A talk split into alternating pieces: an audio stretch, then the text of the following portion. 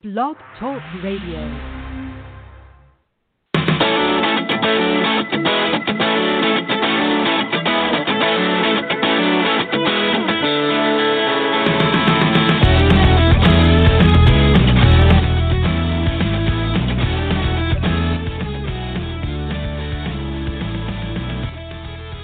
Hi, and welcome to our latest Outsports podcast. This is the last one in March. We got April Fool's Day tomorrow, April 1st. Jim, you often have something up your sleeve for April 1st. Is there? Have you been combing through the latest sports headlines to find something good for tomorrow? You know, it's gotten to be really hard because now it's become such a cliche that everybody's doing April Fool's stuff that it seemed less sort of cool to do an April Fool's thing. Um, and we've wrestled with this. We did past one. Week. What? No, you did one one year. What was it?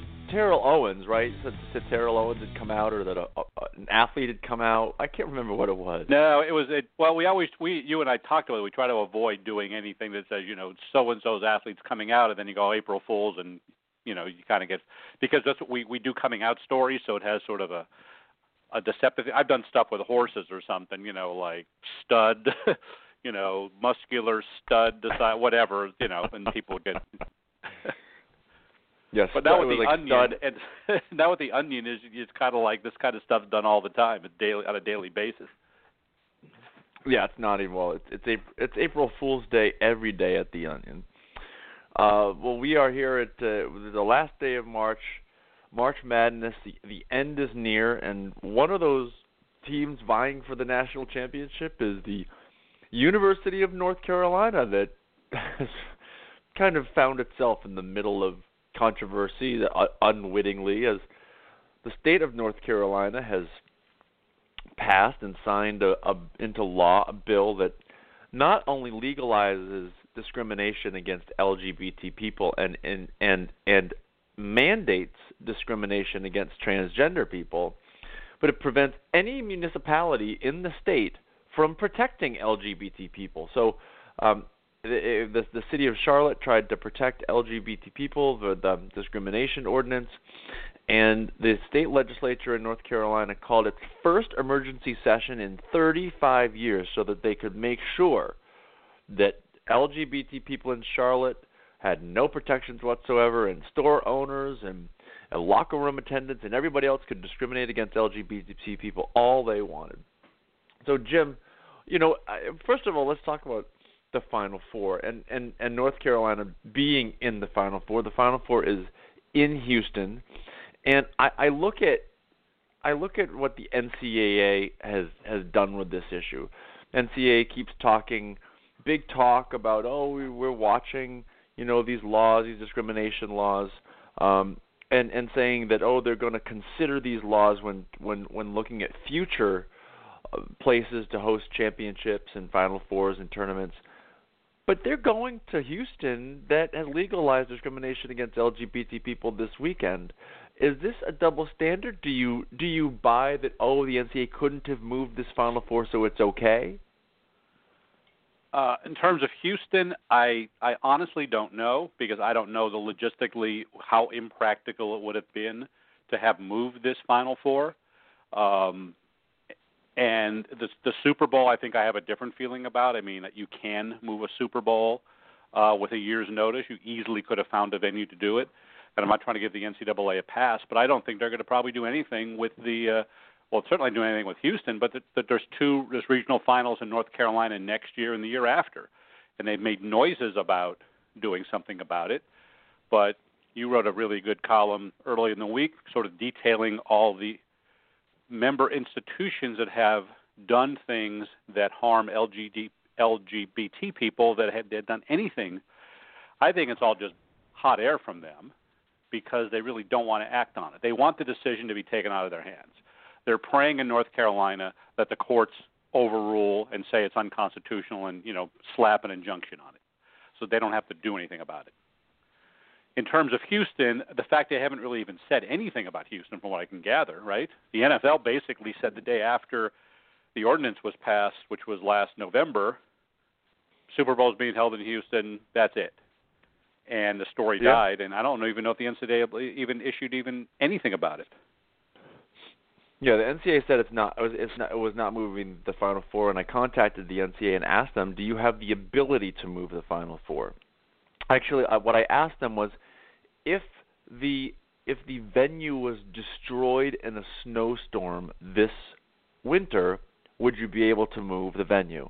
And they said, yes, we would be able to move. We have we, we would be able to move it to another city. We have we have backup options in case of a disaster. So they so they can move it. To be There you go. Then they clear, they, show can they move it they don't care. they but but but they don't want to. The idea of of of legalizing discrimination, the idea of gay people and transgender people being discriminated against just just is not important enough to move the venue. They they they could have. It's just ah, too much of a headache. That's you know who's what's going to happen anyway. It's just a couple of uh, gay people and trans people. Like who cares? But if it was black people, if it was black people, they would have moved it in a heartbeat. Nobody would have even had to ask them.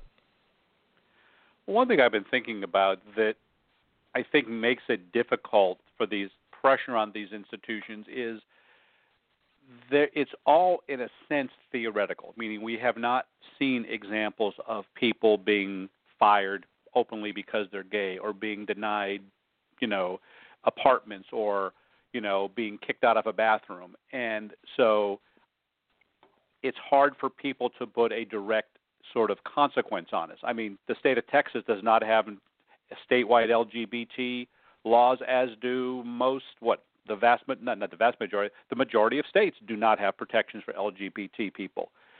And yet, because we don't see specific, clear-cut examples of person X being fired because he was gay, no one feels compelled to act upon it. And I think that's one of the reasons is that we don't know if someone is denied employment or a job or um, an apartment because they're gay because the person doing it is not going to use that as a reason. They're not going to publicly say, "I didn't rent that apartment to a lesbian couple because I'm anti-gay."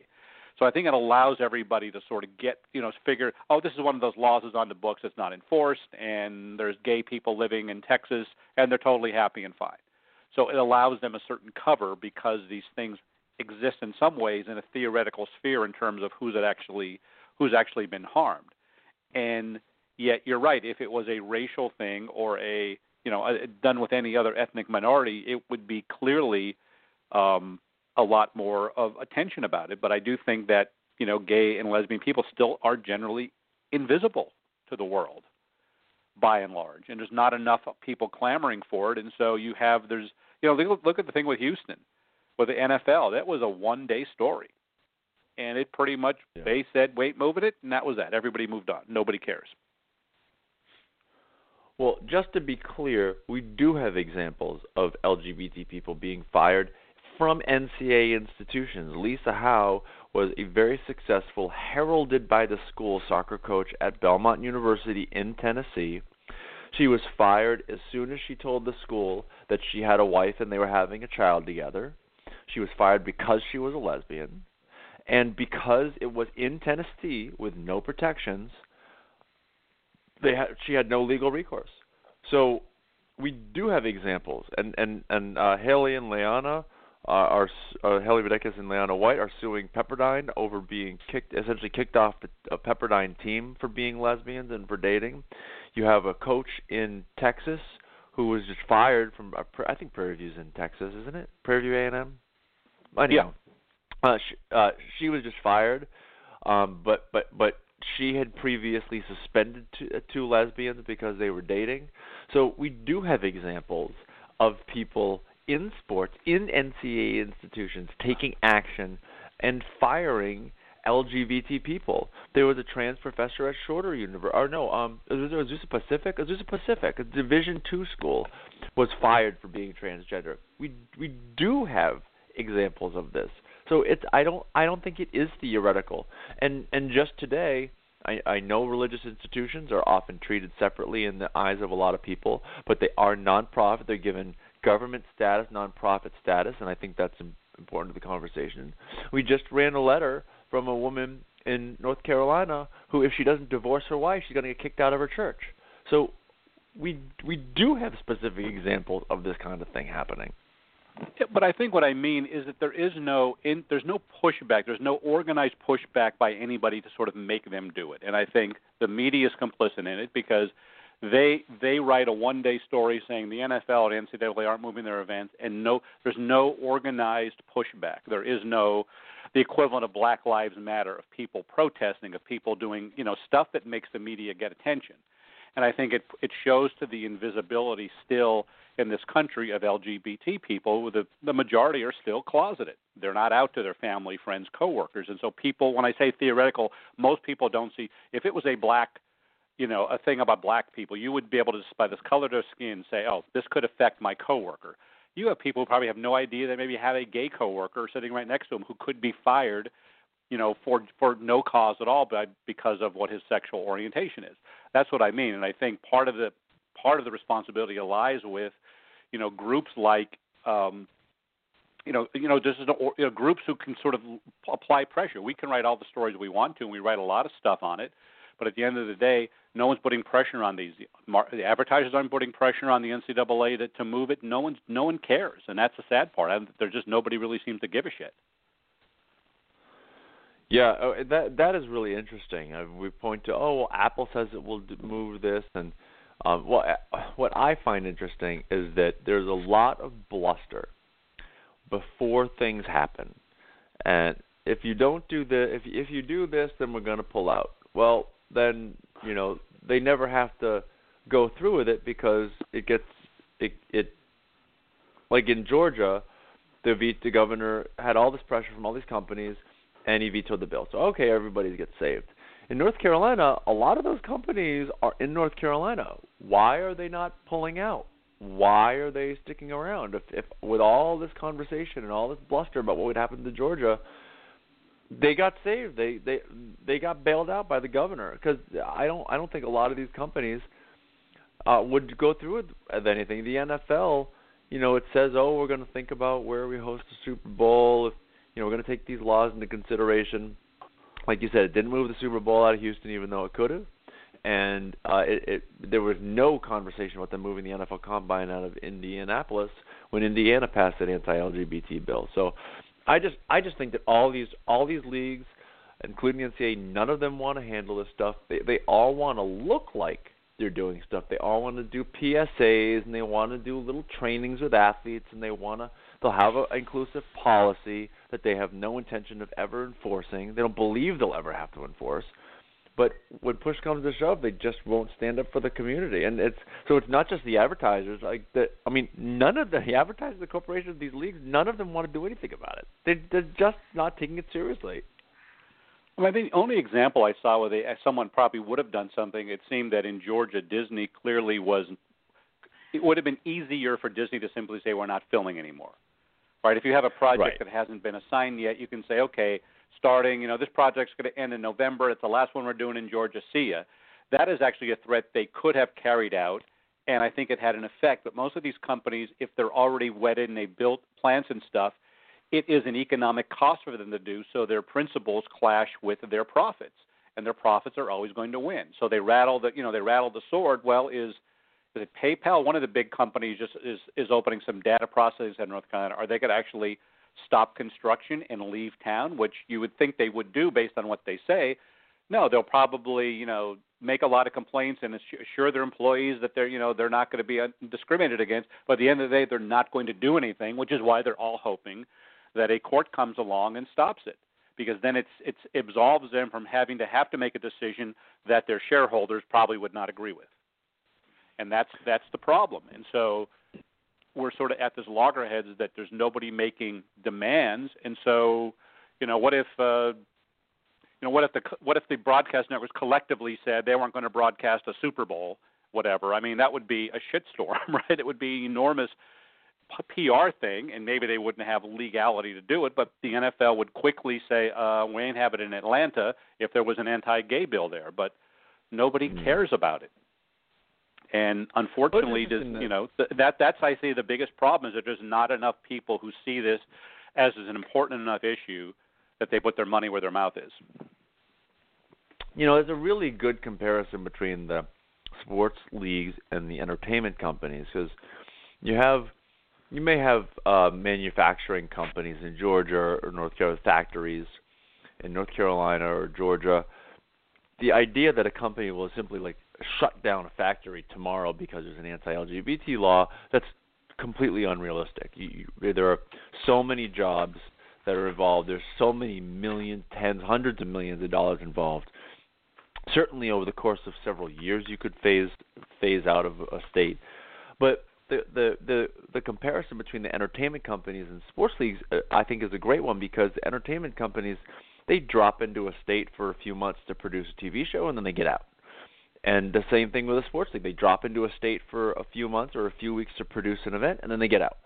And I know I have a friend who is in Georgia right now filming a pilot and he was told he was told by the head of the network if Georgia passes this law, we are not filming in Georgia and I need you to start figuring out where you would shoot instead of Georgia for the same budget and all that stuff. Mm-hmm. So the entertainment companies are very real, and I think one of the one of the big differences is that LGBT people are in power positions in the entertainment companies.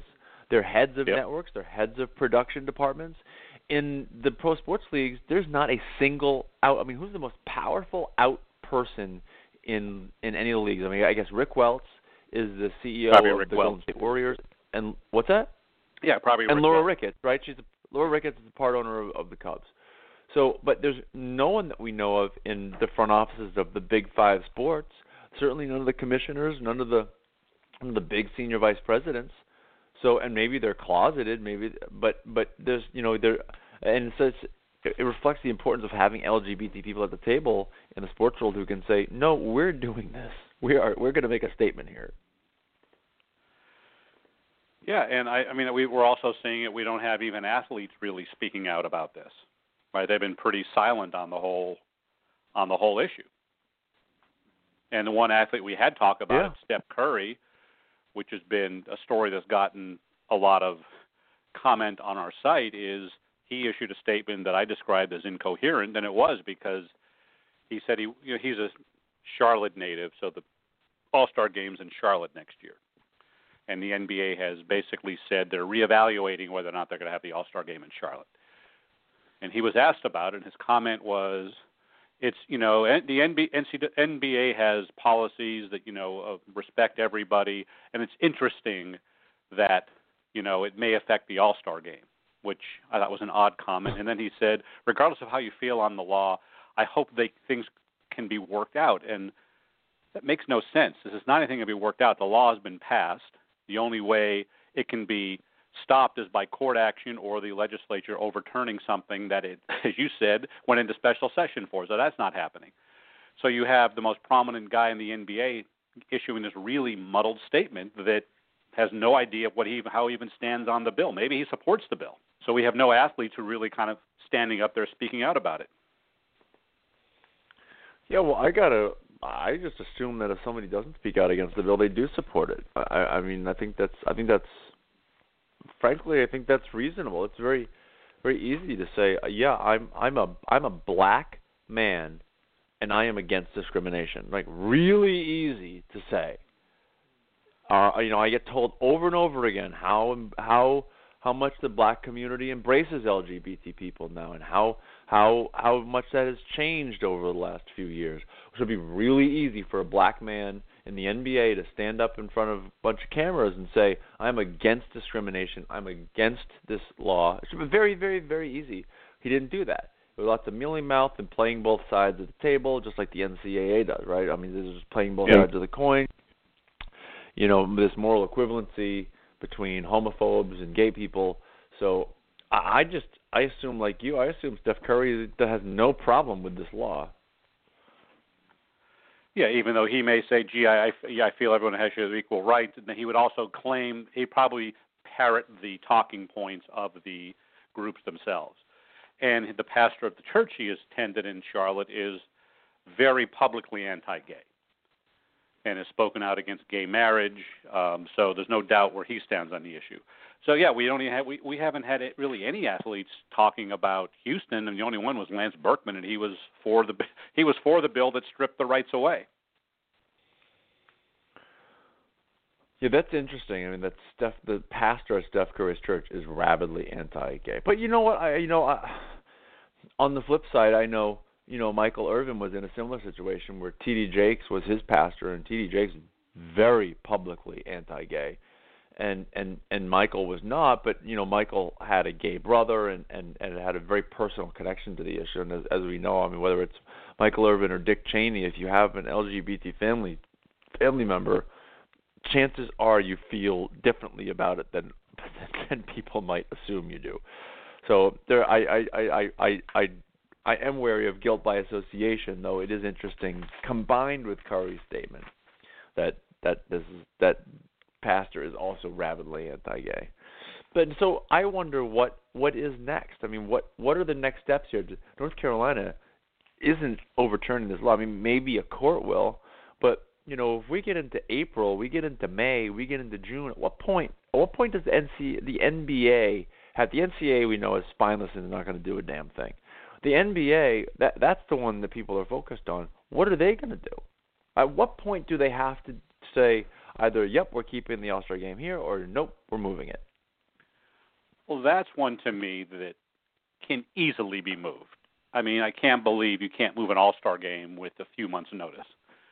So I think they're probably going to wait it out a bit, but they're going to have to make a decision. I mean, and if they make a decision, they're going to have to say why they're keeping the All Star game in Charlotte, despite what they said. You know what I mean? Like if they say we're keeping it in Charlotte, they can't claim logistical concerns, because if you can move, you know, an NCAA Final Four on short notice, you can move an NBA All Star game. It's easy. But I don't know what they're going to do, and I think that's why they're praying that some court will come along and issue an injunction to stop them from having to make a decision. What's the legal argument that uh, you know? Um, what's the legal argument against this law? Why? Because I haven't read what the ACLU is is claiming it violates. Uh, that uh, you know what I I honestly am trying to remember. I saw someone talking about it and uh, on Rachel Maddow hmm. show. Um, something about public accommodations. Uh, I think it may have been a Title IX issue because North Carolina was sued, and Title IX was what was used in the Texas by Texas Lutheran to fire the basketball coach. It was a violation of Title IX. So I think that's part of it because the University of North Carolina system is also being sued. Because in a sense, this you know they're all parties to this thing because they're a state institution. So I think that's yeah. what they're claiming um, as as the basis for it. And you don't know how a court's, good you have no idea how a court's going to rule. Well, a court in North Carolina. Um, not to well, malign it could be a federal. our, our. It could be a federal court.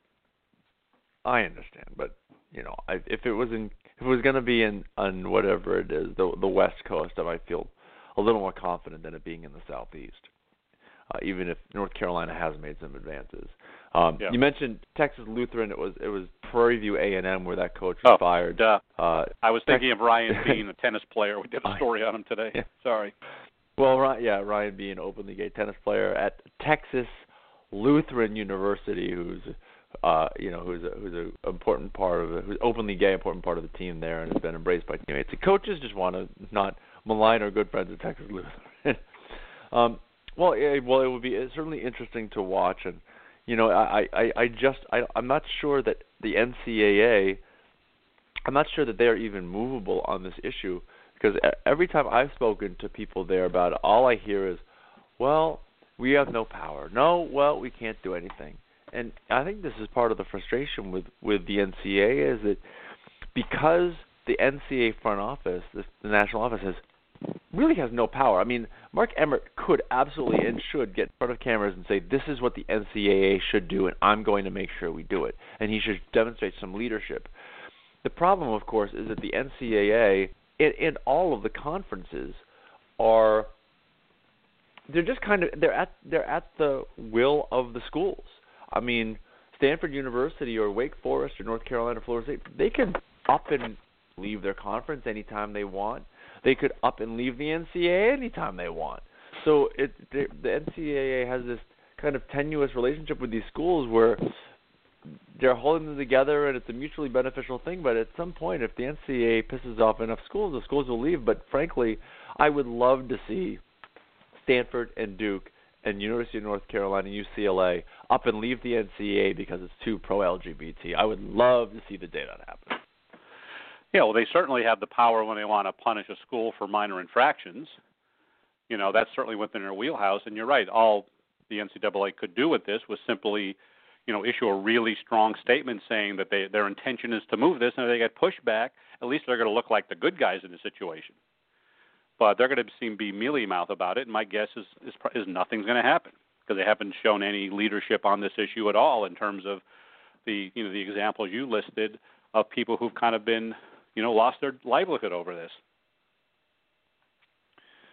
Yeah, well, and and one last thing about the um I'm having this debate on Facebook right now because the question is so this this church is essentially telling this lesbian this this lifelong lesbian member church in North Carolina um either get a divorce or get out of the church.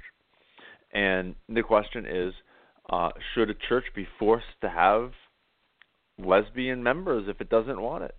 And I I kind of come down to well, one, it's the United States, and we have the First Amendment, freedom of association, so it's not you know, you're using public accommodations, it's fine. But then the church is getting some some tax benefits, so it is. So there's there's one side, and the other piece of me says the message that this church is sending to gay kids, like this woman Kelly, she sat in the these same pews when she was a kid, and she talks about just you know just being tormented because she heard over and over again from the church how how bad she was the the torment that these kids go through. I I I mean I I, I am so I'm so respectful of the First Amendment, but at what point at what point is it abuse to have children sit in a pew and hear how despicable and disgraceful gay people are? At what point is it abuse? Well, I think it. I mean, I think it's definitely abuse, but I don't think that. I think I fall on the side of the church can do whatever it wants to to its members, and that's you know that's I think the the point that gay people have been sort of saying in a, in a sense, you know, we're not going to tell you what to do as a church, and the government shouldn't tell you what to do, except for the court of public opinion in their own congregation. Um, but yeah, there's so, we hear these stories all the time, but I don't think there's anything we can do about a church itself if they're going to have this policy or want to do this, other than trying to publicly shame them. But I don't think there's anything any way a church should be forced to have to do anything it doesn't want to because that's the whole basis of you know freedom both of religion and from religion you know and i think that's that's why i don't belong to a church but i mean i did if i think yeah. if i joined the church i would feel okay if that's their rules and i violate their rules they have a right to have me do this now my congregation may say that's a stupid rule we're not going to you know we don't want you to enforce that but i kind of feel that they can do this but i do think it shows how hateful and hurtful their rhetoric is and what it does to generations of kids growing up. And we hear it all the time in our stories where religion is the thing they talk about that kind of, you know, set them back the most. Well, it, I, I I understand that adults can go and, and and associate freely, but to force your children to sit there in the pews and hear this kind of language that demeans them and demeans their friends, and I just I I I wonder if there is a case there to claim that that having children in this church sitting there listening to these ministers is is mental abuse. I'm going to look into that. Well, good luck getting that done in North Carolina. yeah, right. all right. Well, that's uh, that's all the time we have this week. We'll be back next week talking about God knows what. I never know what we're, what I'm going to be writing about when I wake up in the morning, Jim. And we didn't even get to talk about Nathan Fort. Hopefully next next week. Exactly we'll next week. That. Yeah. Um, we got more cool news coming about a new, a fun new event Outsports putting together. Uh, we'll talk about that in a couple of weeks. Uh, until then, uh, we'll check back then.